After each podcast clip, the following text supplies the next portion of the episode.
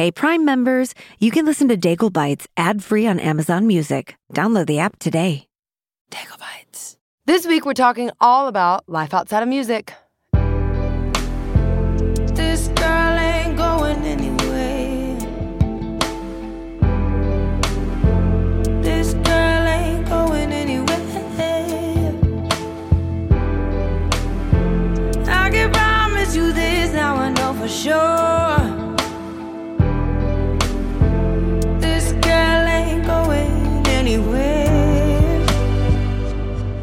Welcome to yet again another episode.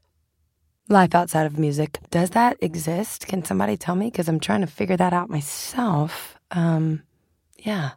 Apparently it does because we've got 10 questions here that I'm super pumped to share my answers with. I love um, life outside of music. I love being with family. I love exploring food. I love eating. I love dancing. I love many things. Anyway, all that to say, the first question comes from Raleigh, North Carolina. What hobbies do you have outside of music? Every morning I wake up and I go, I research, okay, what's something in this city that I can go find? I need like an adventure. I need a, a little moment of exploration. Um, so eating is really, truly one of them. And then the other day I painted some shoes. That was really fun. Anything like crafty. I love crafty things. I unfortunately don't do it enough. But then they say, Lauren, it's an off day. And I say, okay, great. I'm going to go to the studio. And it's, I, I've actually talked to people about this. I think music is the one of the unique things in the world that as you pour out, it gives back to you. So there's this kind of cyclical thing that happens with music, right? Where you feel drained in some ways, creatively maybe, or just the mobilization of it all can be daunting. Um, but it is wild because it's also the thing that refreshes and refills and brings purpose and reminds you of so many things. And so, in that exchange, where I feel like sometimes I'm completely fried, it's the one place I want to go back to to get refreshed as well. The second question also hails from Raleigh, North Carolina. What is your favorite place you've ever been? The problem with that is I've been to so many places probably since I answered this question. So maybe it's not my favorite anymore. Oh no. Anyway, let's hear the answer. I love that question. I love that question because I love to travel. Um, like even when I'm touring, I get off of the road and then I start traveling, like in my free time. That's how much I love it. One of my favorite places I've ever been to, I got to go to Australia. That was beautiful because the beaches were amazing. The people were sweet, kind, and the food was really good. There's the food again. And then the other favorite place is Positano in Italy. That was my other favorite because the food is really, really good. and it's beautiful as well. So just give me two things, beaches and food. I love Hawaii. beaches and great food once again. Unless you try poi. I don't know how people eat that stuff. I don't really, there's not really any food that I don't like on the planet, but maybe poi. While I was in Charlotte, North Carolina, I was asked what was something you wanted to do other than music. The question is, what do I not want to do other than music? But we'll find that out. If I could be a food critic, I would. Come out, I'm gonna come out with a YouTube channel, and all I do is just eat. People just watch me. No, I'm kidding. I mean, but it's true. I, I like love, love, love, love, love food. So I used to want to be a chef or a food critic. And I really wanted to do interior design as well. Um, I used to draw floor plans when I was a little kid. Just people would doodle in class and I would draw floor plans. um, and my favorite magazines were not People magazine. It was like Southern Living and things like that because I would go to the floor plan section and rip out all the pages. So I love interior design and architecture as well. And then I also really love anatomy. So I would go to be a doctor. Okay, there's all the 20,000 things. And I also studied marine biology in, in, college. So there's that. I was the girl who couldn't pick one thing. I just was passionate about 20,000 things. And Charlotte, I was also asked a question that I personally love because I never knew that this is going to become a thing, especially because I wore bracelets my, I mean, ever since I was in high school, I guess. I dated a hippie and it just went from there. So, this question I personally adore. Why do you wear so many bracelets? They make my arms strong. No, I'm kidding. um, why do I wear so many bracelets? I don't know. I started doing that in high school, like in the later years of high school. And like all of these are little gifts from people. So whenever they come to shows, now it's like little tokens. And I used to get bracelets and rings every time I would go to like a fun place. It was just kind of a collection that I started.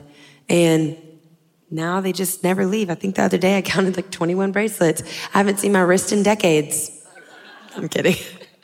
but I haven't seen my wrist in a long time. in Nashville, I was asked, What is your favorite store to shop? Questions like these make me laugh. Well, I typically get things like in the most random of places. So it, it's either a thrift shop. I got some boots. I'll probably wear them tonight. They're on the side of the road. Literally. That's right. I saw this man. He was standing there. I said, Can I buy those boots from you? He said, You want these things? They were like covered in cobwebs on the side of the road. I said, Yeah. He said, Three bucks. I said, Great. And I think there's some like Justin, like Western boots. And I was like, Oh, thanks for these vintage little wonders. But, um, yeah, I love, if I'm going to go not boutique and like department store, I, I like going to Zara because they have a lot of plain things that are really comfortable and they have a lot of colorful things that are really fun. So that would be my go-to. But these, I think these came from like Buffalo Exchange or some vintage shop in New Orleans. And then same with these. and then this is Zara. So there's that. In Nashville, I was also asked maybe my most personal question ever asked before. Brace yourselves. What's your favorite order at Zushimaki? Now, if you know anything about Zushimaki, then you know. They have this roll called the Lauren roll because I love it. And it's, it's cucumber on the outside and then salmon and avocado. And then sometimes I add cream cheese on the inside too. And it's really good. And I get it with ponzu and lemon and a lot of jalapenos and chilies. In Nashville, I was also asked, What's your favorite Cajun dish? I love me some Cajun food, Misha. My dad makes a mean shrimp and grits, and I got fish gouvion. But let's see what I had to say. Well, y'all want to know a little secret? I got my nails done, and I said, Could you make them look like crawfish? I just need to be on that stage thinking about crawfish because I've missed the whole daggum season being on the road. I haven't had a crawfish touch my lips yet. Then I'm going to hopefully get home next week to get some. I love myself. I love crawfish. My dad makes uh, shrimp and grits, and he puts a whole block of Gouda in the grits, and then he does like barbecue shrimp better. It's out of control. So that's probably my other favorite. In Nashville, I was asked, Have you ever had any experience in dance? My mom would say if two left feet count, then she dances all the time. But I'm not sure what I responded with, so let's just hear that instead. In my mirror. And let me tell you something I'm the worst dancer on the planet. If twerking is a profession, I can only do that. Kidding. But when I tell you, I I can't dance to save my life. okay, I got one person laughing. Great. Um, I said, Can you bring a dance instructor on the road? I think it'll help with my pocket with music. So, can somebody please, for the love, teach me how to dance? I will say, a lot of times music moves me. I love being moved by, by music. I love sitting and listening and being absorbed. But there is nothing on this planet that reaches me like dancing does. And, and that might come as a shock to some people because I love music so much, but I can watch people dance and just weep. It's something so pure and so beautiful in that expression. I wish I could dance. I wish I could dance so bad, but no, I, I can't. I love it though. I have the utmost respect for those who can. In Raleigh, I was asked, what are some of my favorite sister memories? Let me tell you, my sister is one of my best friends. I adore her from the top of my head to the tip of my feet. She's my sidekick. Let's hear what I had to say. Um, and one of my favorite sister memories, my sister is like one of my best friends, um, is when she had her little baby. She had a little girl, and that child has changed our lives. She is just, I'll tell you what, she is cut from this girl's cloth, and I'm proud of it. but my sister and I, just through that season, we were thick as thieves, and I love her so, so much. In Nashville, I was asked, is the song This Girl an answer to your grandpa saying, let that girl sing? He would always say, that girl, that girl. And it was really funny because that song came out. One of the guys that we always ask to come write with us, his name is Paul Duncan. He's amazing. So it was Paul Duncan and my two producers. And we were all sitting in the room and he was about to leave. And we had this like two week period of really just like rich songwriting. The whole record was written in almost two weeks. It was like very fast. And so while he was in there, he, he started, he said, I'm about to leave, but I just want to pray with you guys before I go. And Paul Mabury, my drummer producer, he was playing on the roads some chords. And then, um, my Paul Duncan was praying. And it was one of those moments where you're like, all right, get on with the prayer. I got a melody in my head and we got to get this thing going. And so I was waiting for that amen because I didn't want to lose it. I was like, oh no, I don't, I feel something in this, but I don't want to lose it. And so I just started singing, oh, dee dee do, dee do, dee dee do, dee do. Um, and I knew because the way the room reverberated that I wanted it to be an O vowel because it's, it was a really beautiful spin in the room. And so that's why it's, I've been a winding road. Oh, I know you know all the O vowels. And, um, I guess I mentioned something like, this girl ain't going anywhere.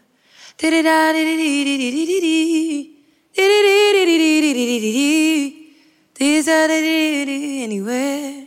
Or something like that. And Jason, my other producer, he was like, wait, you just said like, this girl ain't going anywhere. I think that's a great little line. And I was like, I said that.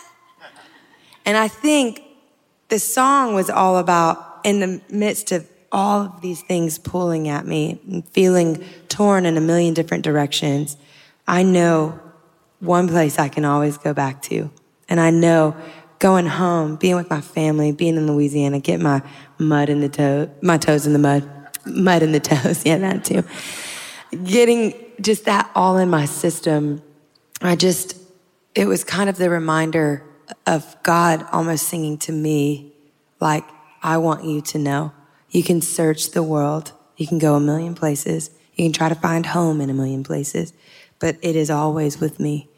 And I think that was the direct answer and the direct response to the that that girl. But I didn't realize it in the moment. And it was when we were making the record, I called my grandmother and I said, You're never gonna believe this, but like subconsciously, I just started singing this lyric and it's a song called This Girl. And I think it's kind of like a response to the That Girl that my grandfather would always call me. And we just started laughing. Thank you for tuning into this episode of Daigle Bites. Make sure to subscribe, tell your friends, and send me your questions to podcast at laurendaigle.com. See you next time.